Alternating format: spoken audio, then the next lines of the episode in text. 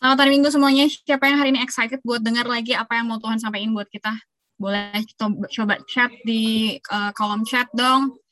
Bilang siap, mantap, ready, oke. Okay. Sambil aku mau uh, akan uh, berikan apa yang hari ini kita mau bagiin. Mantap, ready, oke. Okay. Wah, semuanya tuh. Yes, siap. Berarti hari ini semua dari kita ready untuk learn from Jesus, untuk belajar dari Tuhan.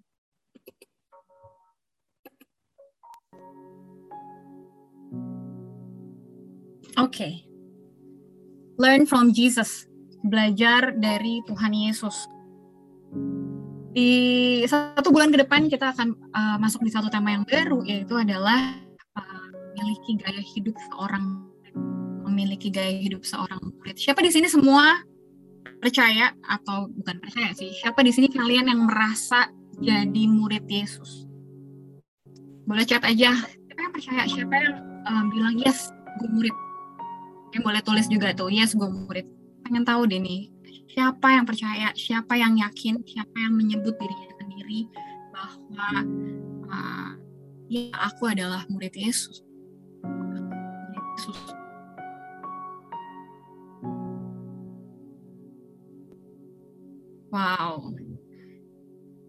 Banget yang percaya dan memang kita semua dipanggil untuk jadi murid Yesus. Kita semua dipanggil untuk jadi pengikutnya Yesus. Tapi ternyata sering kali kita nggak menyadari bahwa kita nggak benar-benar jadi murid.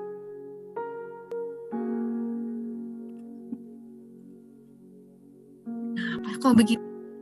Coba kita kita ambil nggak usah lama-lama satu menit aja apa ia sudah menjadi seorang murid apakah kita sudah jadi seorang murid Yesus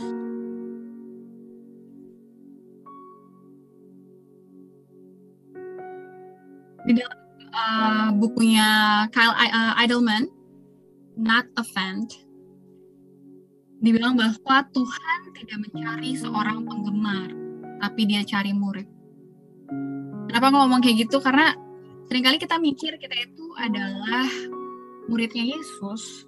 Padahal mungkin selama ini kita cuma ngefans sama Tuhan Yesus.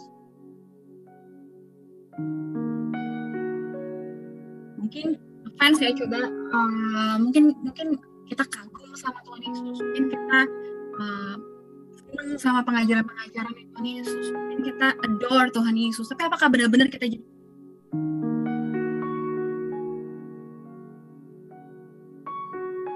karena beda ketika kita ngomongin orang penggemar sama seorang murid.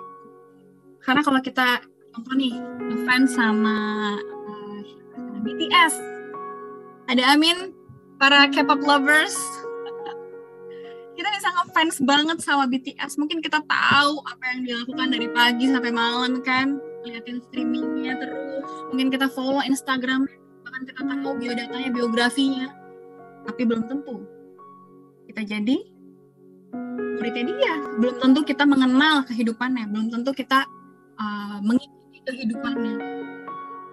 Karena itu bedanya penggemar murid.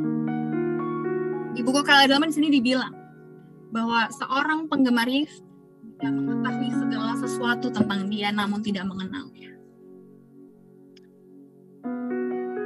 Bahkan uh, di firman Tuhan kita tahu dikatakan bahwa Hanyalah engkau pembuat kejahatan, aku tidak mengenal engkau. Padahal orang-orang yang Tuhan bilangnya, Tuhan Yesus bilang saat itu, itu adalah orang-orang yang menyembuhkan orang sakit.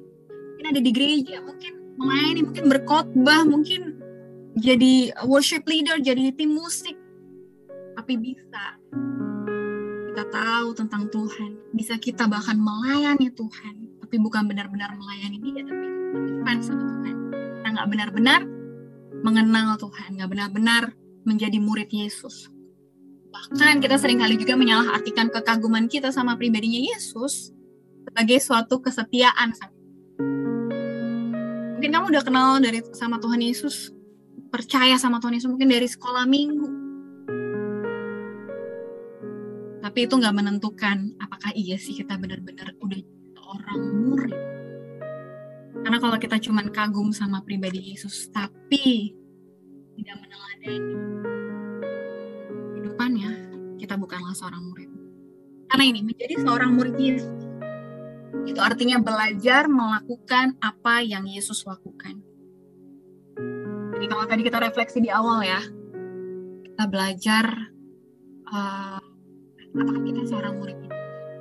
Kita bisa lihat dari hidup kita, apakah hidup kita sudah mencerminkan Yesus atau belum. Apakah apa yang kita lakukan udah seperti yang Yesus lakukan atau belum. Tadi Kak Karim udah sharing testimoninya di awal, dibilang bahwa ketika dia benar-benar mengenal Yesus dan belajar bahwa Tuhan Yesus sendiri yang sudah mengampuni dosa kita yang akhirnya kita tahu bahwa kita dipanggil untuk belajar meneladani Yesus untuk mengampuni orang lain itu adalah murid karena kalau kita tidak melakukan apa yang Yesus lakukan mungkin selama ini kita semua ini cuma ngefans sama Yesus mungkin selama ini kita ngefans sama kayak kita ngefans sama BTS sama kayak kita ngefans sama opa-opa Korea gitu. Sama sama sama waktu kayak kita ngefans sama Justin Bieber atau you name it lah siapa yang kamu gemari sekarang. Mungkin sama aja kayak kamu lagi gemarin Tuhan Yesus kamu ngefans sama Tuhan Yesus. Tapi nggak benar-benar menjadi seorang murid. Benar-benar nggak melakukan apa yang Yesus lakukan Nah, sekarang kita tahu bahwa untuk jadi murid Yesus kita harus melakukan apa yang Yesus lakukan dan untuk mengetahui itu kita harus belajar apa yang ada di dalam firman Tuhan atau di dalam Alkitab. Jadi kalau hari ini kamu bilang kamu uh, kita kita semua lah termasuk aku bilang uh, kita adalah murid Yesus tapi kita nggak pernah buka Alkitab, tapi kita nggak pernah cari tahu isi hatinya Tuhan di Alkitab. Jadi selama ini kita mempelajari apa sebagai seorang murid. Dan aku mau kasih satu uh, ilustrasi. Uh, ada nggak di sini ya yang seperti uh, kayak kayak aku tuh seneng banget yang uh, suka penin chat yang special special gitu terus dibaca ulang lagi. Ada nggak sih yang kayak gitu? Contohnya misalnya kalau uh, kamu punya pacar nih, terus uh, ada ada uh, chat-chatnya yang gemes-gemes. Coba di sini yang lagi gemes-gemes bilang amin. Kayaknya lagi banyak yang gemes-gemes nih, lagi banyak gemes-gemes. Wah, asik. Langsung ada yang chat amin loh. Berarti kamu lagi gemes-gemes ya Rosi ya luar biasa loh. Kan kita bacain chatnya, ya kan ya. Terus senyum-senyum. Ada padahal cuman kayak, oh pertama kali kasih emot love. Sadar. Itu tahun 2012 saya masih disimpan sampai sekarang. Itu udah ada WhatsApp loh tahun itu. Kita kita um, kayak menyimpan dan kadang-kadang kita ngeliatin lagi baca lagi menyukai hal itu. Kenapa kita melakukan itu? Karena kita mengasihi atau mencintai atau sayang sama orang yang ngirimin pesan itu. Betul nggak? Mungkin kalau yang misalnya yang uh, kasih uh, pesan itu bukan orang yang spesial ya baru-baru mungkin udah dilihat dari kapan tahu gitu ya. Tapi kalau itu dari seseorang yang spesial banget seseorang yang kamu sayang seseorang yang yang kamu kasihi kita akan membaca itu karena kita mencintai yang memberikan pesan itu sama seperti firman Tuhan Alkitab mengatakan kita mencintai firman Tuhan. Tapi terlebih daripada itu, kita bisa mencintai firman Tuhan, apa yang Tuhan katakan dalam kehidupan kita, apa yang Tuhan uh, um, kasih tahu dan ajarin dalam kehidupan kita, karena kita mencintai Tuhan, karena kita mengasihi Tuhan.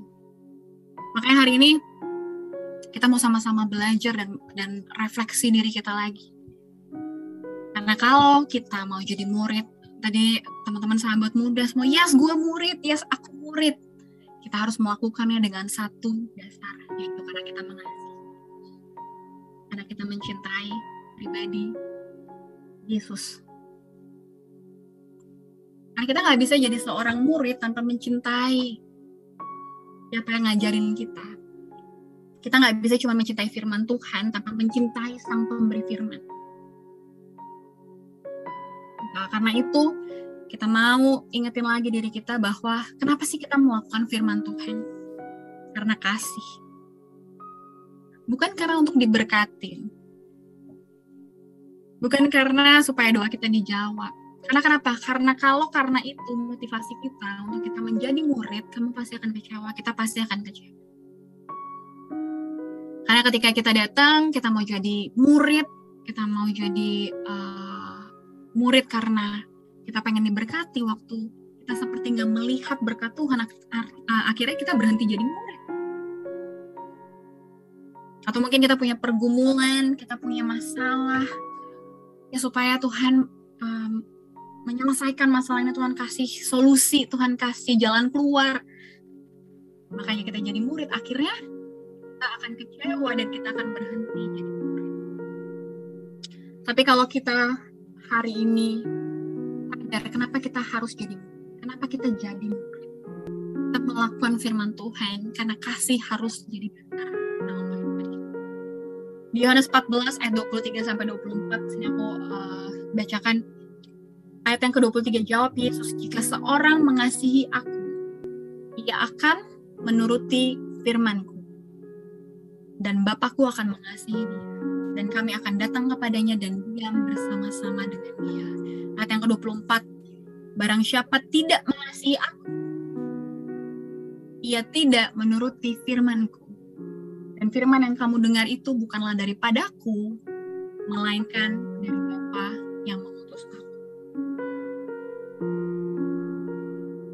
aku mau kasih satu ilustrasi lagi nih. Um, contohnya misalnya uh, di rumah nih kita sekarang lagi sering pulang di rumah.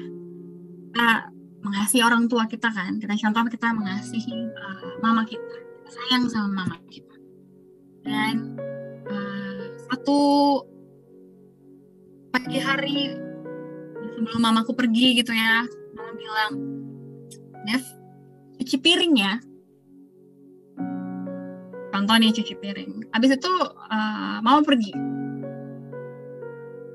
Dan dikasih uh, satu perintah untuk mencuci piring. Aku sayang banget sama mama aku. Aku cinta banget sama mamaku.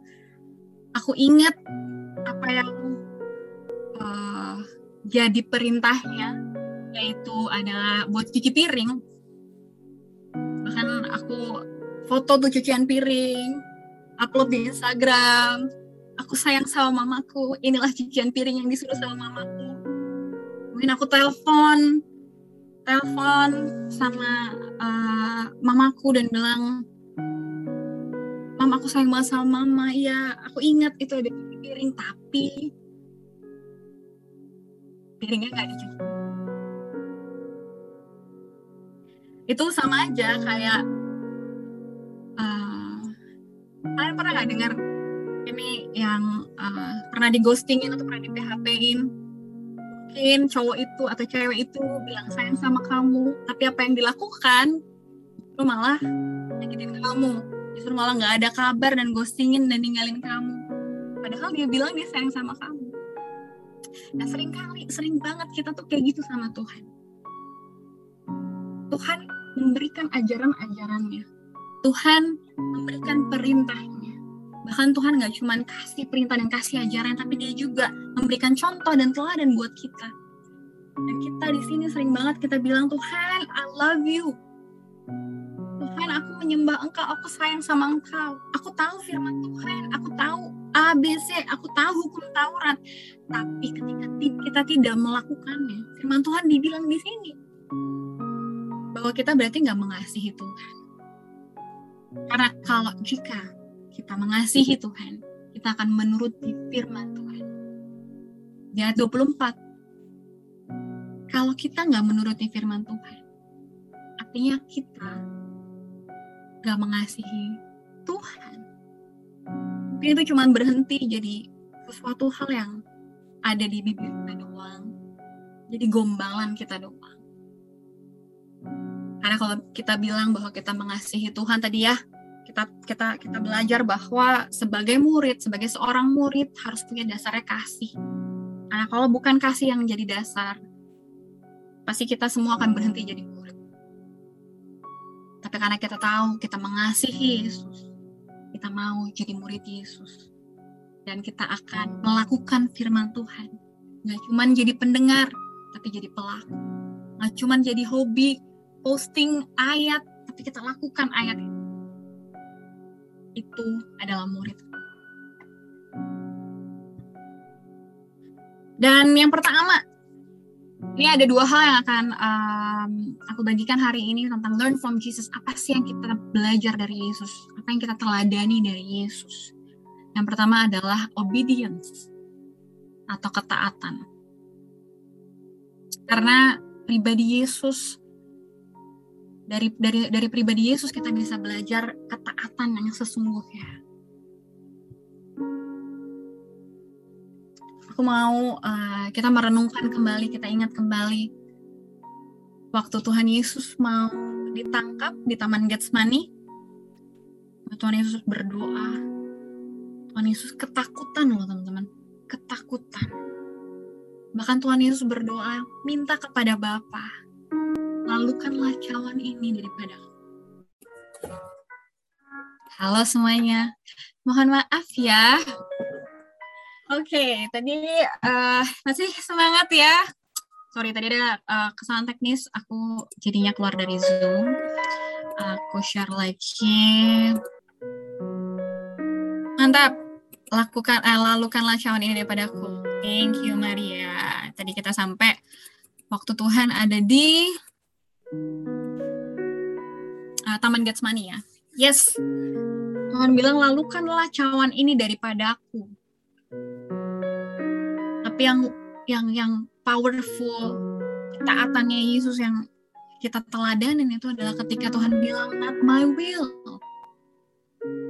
but let your will be done bukan kehendakku Tuhan tapi biar yang kehendaknya Tuhan aja yang jadi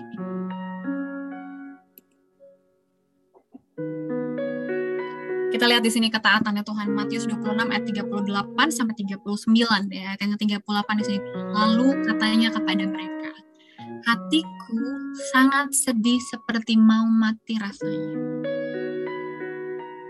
Ini Tuhan Yesus bilang sama murid-muridnya tinggallah di sini dan berjaga-jagalah dengan aku. Yang pada akhirnya waktu di Taman Getsemani, murid-muridnya ini malah tidur. Jadi Tuhan lagi ketakutan, Tuhan lagi sedih, Yesus sedih seperti mau mati rasanya. Jadi kalau hari ini kalian pernah merasakan sedih, sangat sedih, bahkan kayak nggak ada harapan.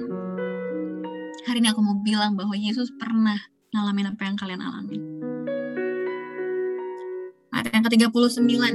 Sorry, ketutupan. Makanya maju sedikit lalu sujud dan berdoa katanya, Ya Bapakku, jikalau sekiranya mungkin, biarlah cawan ini lalu daripadaku.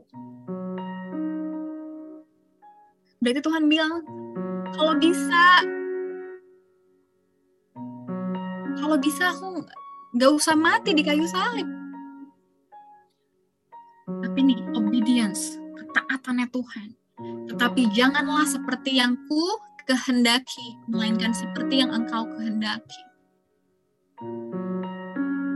Hari ini mari kita sama-sama lihat deh apakah kita udah taat?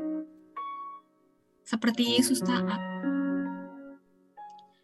Karena di ayat ini kita bisa lihat bahwa ketika kita taat, ketika kita mau taat,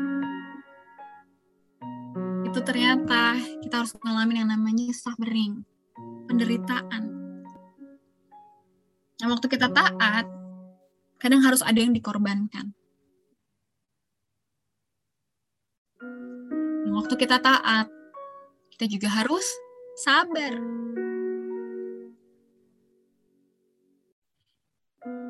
Kalau selama ini kita berpikir apakah kita sudah taat atau belum, aku rasa standar yang Yesus sudah ajarin sama kita adalah kalau kita belum sampai ngalamin yang namanya penderitaan, pengorbanan, dan kesabaran seperti yang Yesus uh, udah teladanin, udah udah udah ngalamin semua, tapi dia tetap bilang yes sama Tuhan kita diingetin lagi bahwa itulah yang harusnya jadi ketaatan kita juga. Mungkin kita disuruh taat untuk memberi. Mungkin taat untuk mengampuni. Taat untuk memberkati orang yang hina-hina kamu. Ngomongin kamu di belakang. Gosipin kamu. Julitin kamu. Rasanya nggak enak banget kan? Tadi Kak Karin cerita pengen mendingan kayak gue labrak aja gitu. Tapi tadi Kak Karin ngambil satu keputusan untuk taat sama Tuhan. Yang rasanya tuh gak enak banget. Harus ada pengorbanan, mengorbankan kita punya ego, mengorbankan kita punya keakuan. Mesti sabar. Coba ini kita renungkan, apa lagi yang Tuhan panggil untuk kita taat. Tapi selama ini mungkin kita lari. Ini yang jadi satu perenungan dalam kehidupan kita juga harusnya. Karena sering kali kita datang sama Tuhan apa? Tuhan bless me. Tuhan tolong aku. Tuhan berkatin aku. Padahal Yesus yang adalah Tuhan sendiri yang menjelma jadi manusia dia kasih teladan. Dia nggak bilang sama bapaknya bapak berkati aku. Karena dia tahu bahwa dia adalah anak yang sudah punya identitas yang bersama-sama dengan bapaknya.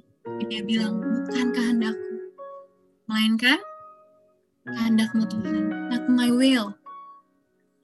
Tapi kalau kita sering kali sebaliknya, justru kita punya agenda sama Tuhan, kita punya nih, 1 sampai 10, 10 list Tuhan, ini listku, ini agendaku Tuhan berkati. Bukannya kita yang taat sama Tuhan, makanya malah kita yang minta Tuhan, Tuhan untuk taat sama kita. Kita sering kali minta Tuhan untuk berkatin kita punya agenda. Kita sering banget minta Tuhan buat nurutin apa yang kita mau. Kita pikir apa yang jadi standarnya kita itu yang terbaik Tuhan. Tapi hari ini kita sama-sama mau belajar sebagai murid untuk taat dan meneladani Yesus yang bilang Tuhan aku sebenarnya pengen kayak gini. Tuhan kalau boleh aku nggak mau kayak gini. Tapi Tuhan not my will. Not my will but let your will be done.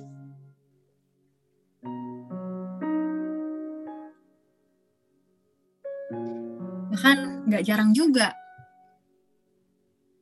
Kita sering banget punya banyak alasan untuk kita mau taat. Kita tahu Tuhan tuh meminta kita untuk melakukan ketaatan-ketaatan dalam kehidupan kita tapi sering banget kita apa ya denial dan punya banyak alasan padahal sebenarnya ketaatan ketika Tuhan ketika Tuhan uh, ketika Tuhan nyuruh kita melakukan sesuatu, percayalah bahwa Tuhan punya rencana dalam kehidupan kita. Amin. Ada maksudnya Tuhan, ada rencananya Tuhan yang dalam kehidupan kita. Sama seperti ketika Yesus, Bapak mengutus Yesus, dan Yesus taat, Yesus taat sampai mati di kayu salib. Ada ketaatan Tuhan Yesus 2000 tahun yang lalu itu. Kita dengar sekarang bahwa Yesus bangkit dari kematian di hari yang ketiga dan bisa menebus kita semua dari dosa. Coba kita bayangin deh, kalau waktu itu Yesus nggak taat, kita nggak bakal ada di sini teman-teman. Kalau Yesus waktu itu nggak taat, kalau Yesus waktu itu bilang, jangan deh Tuhan, aku nggak usah mati deh. Kita nggak akan dengar bahwa, bahwa hari ini kita boleh diselamatkan, kita ditebus, jadi dosa. Kita yang harusnya mati, kita harusnya yang menjadi kutuk. Tapi karena Tuhan mati sebagai kita, taat, ada satu mukjizat bahwa salib itu jadi tanda ketaatannya Tuhan. Tapi kebangkitan di hari yang ketiga, itu mukjizat yang sampai hari ini kita dengar. Bahkan dia bangkit, naik ke surga duduk di sebelah kanan tata Allah Bapa menjadikan ketaatannya itu gak sia-sia. Aku ulangin lagi ya, karena ketaatan gak ada yang sia-sia.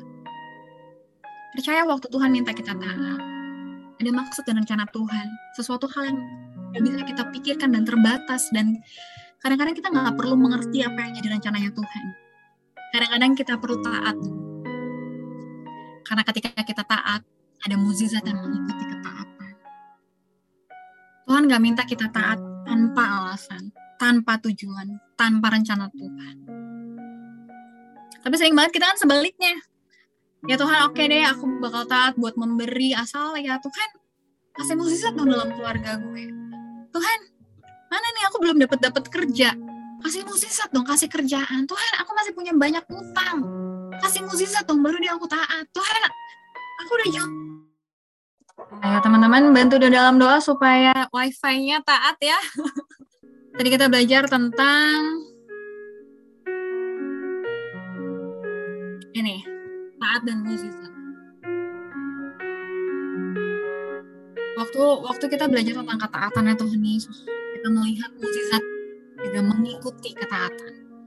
Tapi sering banget kita tadi kan, kita pengen banget uh, kita mengalami mukjizat dulu baru kita mau taat bahkan mukjizat itu jadi salah satu uh, motivasi kita untuk taat tapi padahal sebenarnya kita percaya bahwa ketaatan kita nggak pernah sia-sia jadi kita tahu ya kita uh, waktu kita uh, waktu kita bicara tentang ketaatan Tuhan Yesus ada suffering ada pain ada sacrifice pengorbanan. Dan harus sabar mungkin butuh waktu. Nggak sebentar nggak cepat bahkan kalian harus mengorbankan banyak hal. Hal-hal yang mungkin kalian pengen hal yang mungkin kalian pengen miliki hal yang jadi mimpi kalian. Tapi karena kalian mau taat saya percaya bahwa ketaatan kita nggak pernah sia-sia.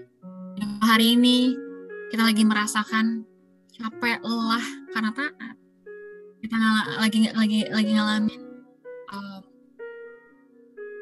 harus mengorbankan banyak hal karena taat harusnya mungkin lebih enak kalau nggak taat tapi percaya bahwa ketaatan sama Tuhan gak sia-sia mungkin hari ini kamu memilih Tuhan bukan memilih pacar kamu yang gak seiman, tapi karena kamu taat, kamu putusin pacar kamu. Ya deh, ketaatan itu gak sia-sia. Ada mujizat yang mengikuti ketaatan. Ada mujizat yang bareng-bareng mengikuti ketaatan. Oke, okay. selanjutnya apa yang kita pelajarin dari Yesus? Tadi yang pertama obedience ya, ketaatan.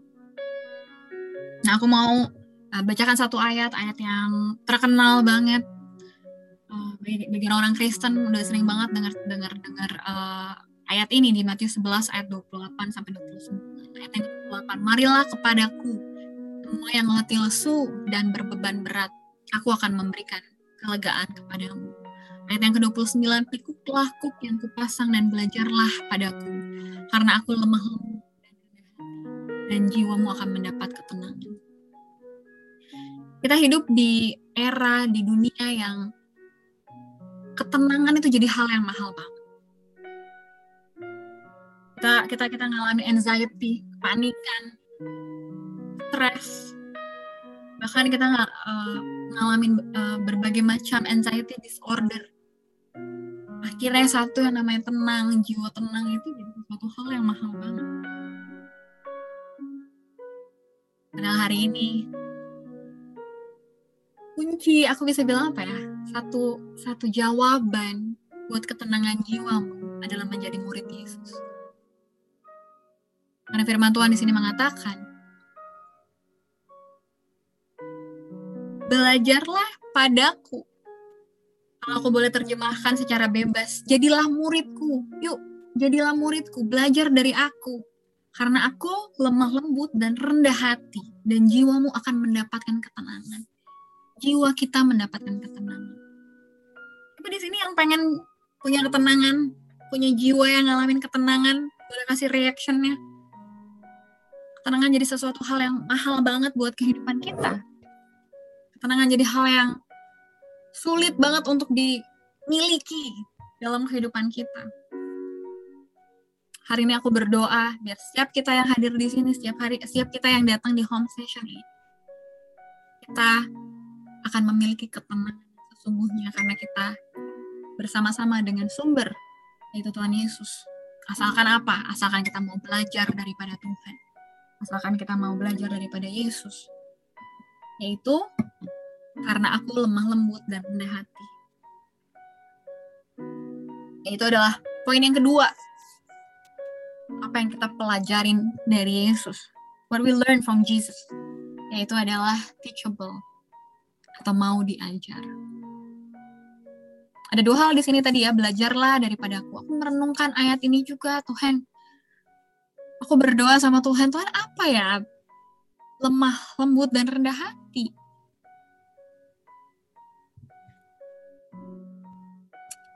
Hari ini kita mau sama-sama renungkan lagi karena apa? Kita kita harus jadi pribadi yang lemah, lembut, dan rendah hati seperti Yesus.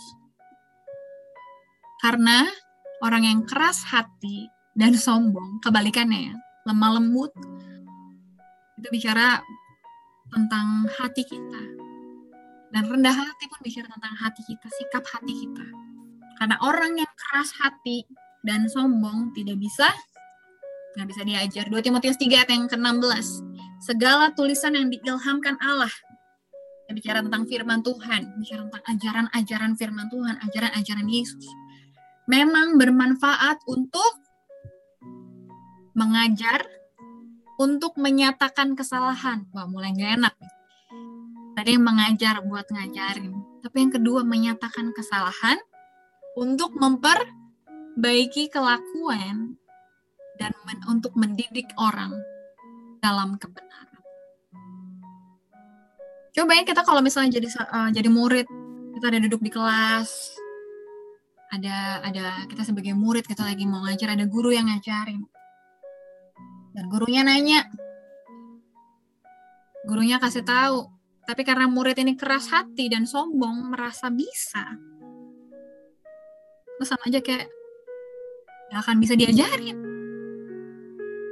Mau gurunya sepinter apa pun, mau gurunya sebaik apa pun, mau gurunya se, se sekeren apa pun. Kalau muridnya ngerasa pinter, murid murid yang ngerasa bisa, pasti nggak akan bisa belajar, nggak akan bisa jadi murid.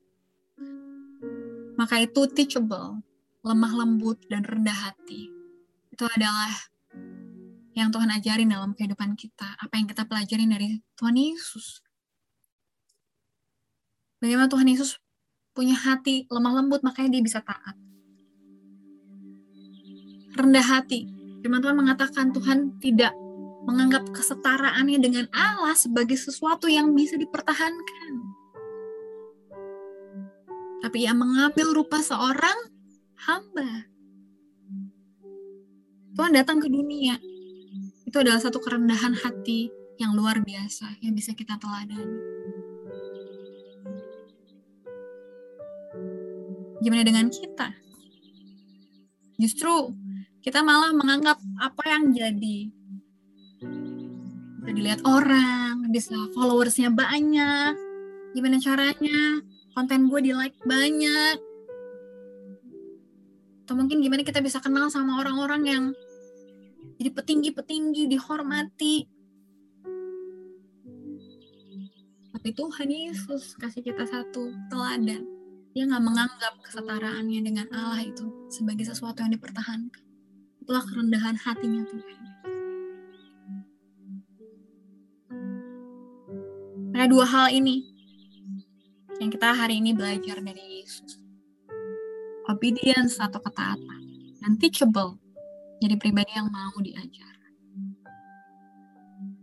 Dan kasih harus jadi dasar. Karena kalau kita nggak menjadikan kasih sebagai dasar, kita akan berhenti dan lelah menjadi muridnya Yesus. Tapi kalau kita punya ketaatan, kalau kita mau diajar dan semuanya kita hidup tumbuh di dalam kasih kasih sebagai dasar kasih sebagai pengikat. Walaupun mungkin kita pernah gagal taat. Kita pernah capek. Mungkin kita juga pernah lelah bilang sama Tuhan. Kan aku kayaknya nggak kuat lagi untuk taat. Cuman aku nggak ngerti, aku udah melakukan hal yang baik, aku udah melakukan hal yang benar tapi kenapa yang terjadi dalam kehidupan aku nggak seperti itu? Aku nggak sampai sekarang katanya mukjizat mengikuti ketaatan tapi aku nggak melihat mukjizat itu terus. Tapi kalau kasih yang jadi sebagai dasar sama kayak tadi waktu Tuhan ada di Taman Getsemani. Tuhan bilang not my will but let your will be done. Dan hari ini aku rindu kita sama-sama ingat lagi apa yang jadi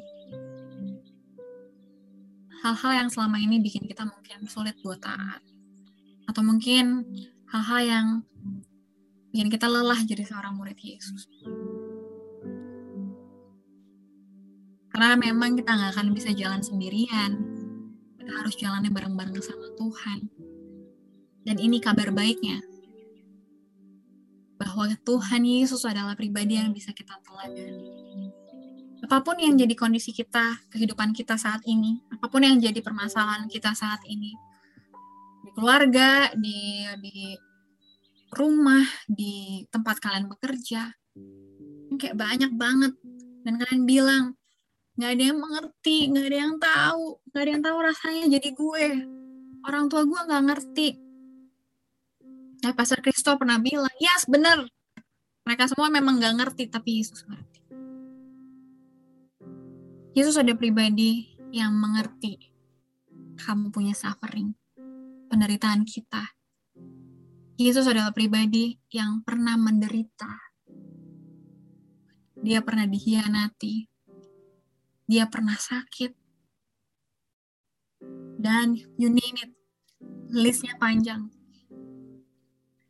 Maka itu Yesus adalah pribadi. Dan aku bisa bilang satu-satunya pribadi yang bisa kita teladani dan belajar dari Yesus. Karena hanya belajar sama Yesus, belajar dari Yesus, kita nggak akan kecewa. Dan bahkan, belajar melakukan apa yang Yesus lakukan sebagai murid Yesus. Firman Tuhan katakan, maka Yesus menjawab mereka katanya, aku berkata kepadamu, sesungguhnya anak tidak dapat mengerjakan sesuatu dari dirinya sendiri, kalau tidak ia melihat Bapa mengerjakannya. Sebab apa yang dikerjakan Bapa, itu juga yang dikerjakan anak. Yesus jadi role model dalam hidup kita. Yesus jadi teladan dalam hidup kita. Karena Yesus melihat Bapa mengerjakannya. Sekarang kita semua di sini sebagai murid-murid Yesus. Tadi semua pada bilang kan gue murid. Pada bilang kan gue sayang sama Tuhan. Hari ini firman Tuhan datang sama kita dan bilang bahwa memang kita nggak bisa loh kerjanya sendirian. Kita nggak bisa taat sendirian. Kita nggak bisa lakukan ini sendirian kalau kita nggak melihat dan hal yang sama apa yang Yesus sudah kerjakan sebelum kita itu untuk kasih kita contoh jadi apa pun yang jadi suffering kita masalah kita apa pun sekompleks apa pun Yesus hadir sebagai contoh dan dia sudah melakukannya. Tugas kita apa? Belajar dari dia aja. Apa yang Yesus lakukan waktu dia di apa yang Yesus lakukan waktu dia dihianati. Apa yang Yesus lakukan waktu dia bingung. Sakit, sedih. Apa yang Yesus lakukan waktu gak ada makanan. Dia mengucap syukur, dia meroti di ikan. Semuanya sudah Yesus lakukan terlebih dahulu.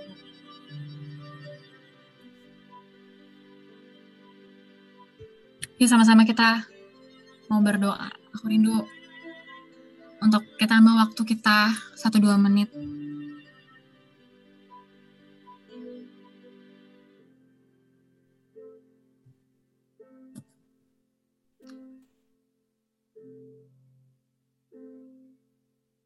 Aku cuma mau bilang bahwa apa pun yang kita alamin hari ini, Yesus yang kita sembah adalah pribadi yang tahu bahkan mengalaminya terlebih dahulu. Maka karena itu nggak ada satu pribadi pun yang lebih baik untuk kita teladani selain meneladani Yesus. Tuhan terima kasih Bapa. Terima kasih Tuhan buat kasihmu dalam kehidupan kami. Terlebih Tuhan, thank you banget udah jadi teladan yang hidup. Kalau Tuhan gak pernah turun jadi manusia, mungkin selama ini kami akan jadi cuman komplain terus. Karena kami fokus sama diri kami dan masalah-masalah kami. Tapi kami nggak bisa lagi komplain Tuhan. Kita nggak, kami nggak bisa lagi Tuhan komplain karena Tuhan udah jadi manusia, jadi pribadi Yesus. Yang kami perlu lakukan adalah jadi murid Yesus. Karena kami mencintai Tuhan. Aku berdoa Bapak buat setiap kami yang hadir di sini, apa pun yang lagi kami alamin Tuhan, anak-anakmu yang hadir di sini Bapak, kami mau taat kami mau jadi pribadi yang mau diajarin sama Tuhan, yang penuh kasih, yang sayang sama kami. Kami percaya Tuhan, kami berdoa Bapak buat setiap anak-anakmu Tuhan yang ngalamin ketidaktenangan dalam jiwa mereka, ngalamin stres, ngalamin anxiety disorder, ngalamin panic attack. Bapak hari ini aku berdoa Bapak, biar kasihnya Yesus yang sempurna menyentuh setiap hati mereka memeluk hati mereka. Dan ada satu hal yang akan mereka lakukan, yaitu meneladani Engkau Tuhan untuk jadi pribadi yang lemah lembut dan rendah hati. Dan mereka akan ngalamin ketenangan jiwa mereka, mengalami ketenangan. Kami mau datang sama Engkau Tuhan. Biar Bapak setiap kepanikan-kepanikan, setiap anxiety itu Tuhan, aku berdoa Tuhan, itu nggak lagi jadi sesuatu hal yang uh, menyelubungi kami, tapi terjadi sesuatu hal yang diselubungi sama kasihnya Tuhan. Sehingga bisa kami overcome Tuhan, because we are the overcomer. Karena Tuhan yang terlebih dahulu udah menang atas maut, udah menang atas dosa-dosa kami. Terima kasih Tuhan Yesus. Ini kami Tuhan, kami nggak mau cuma jadi pendengar atau jadi fansnya Tuhan, tapi kami mau jadi murid yang nggak cuma dengar firman Tuhan, tapi kami mau melakukan firman Tuhan kami tahu kami nggak bisa lakukannya sendiri, tapi kami lakukannya dengan kekuatan dari Roh Kudus, kekuatan dari Engkau sendiri Tuhan. So thank you Lord Jesus. In Jesus' mighty name we pray. Amen.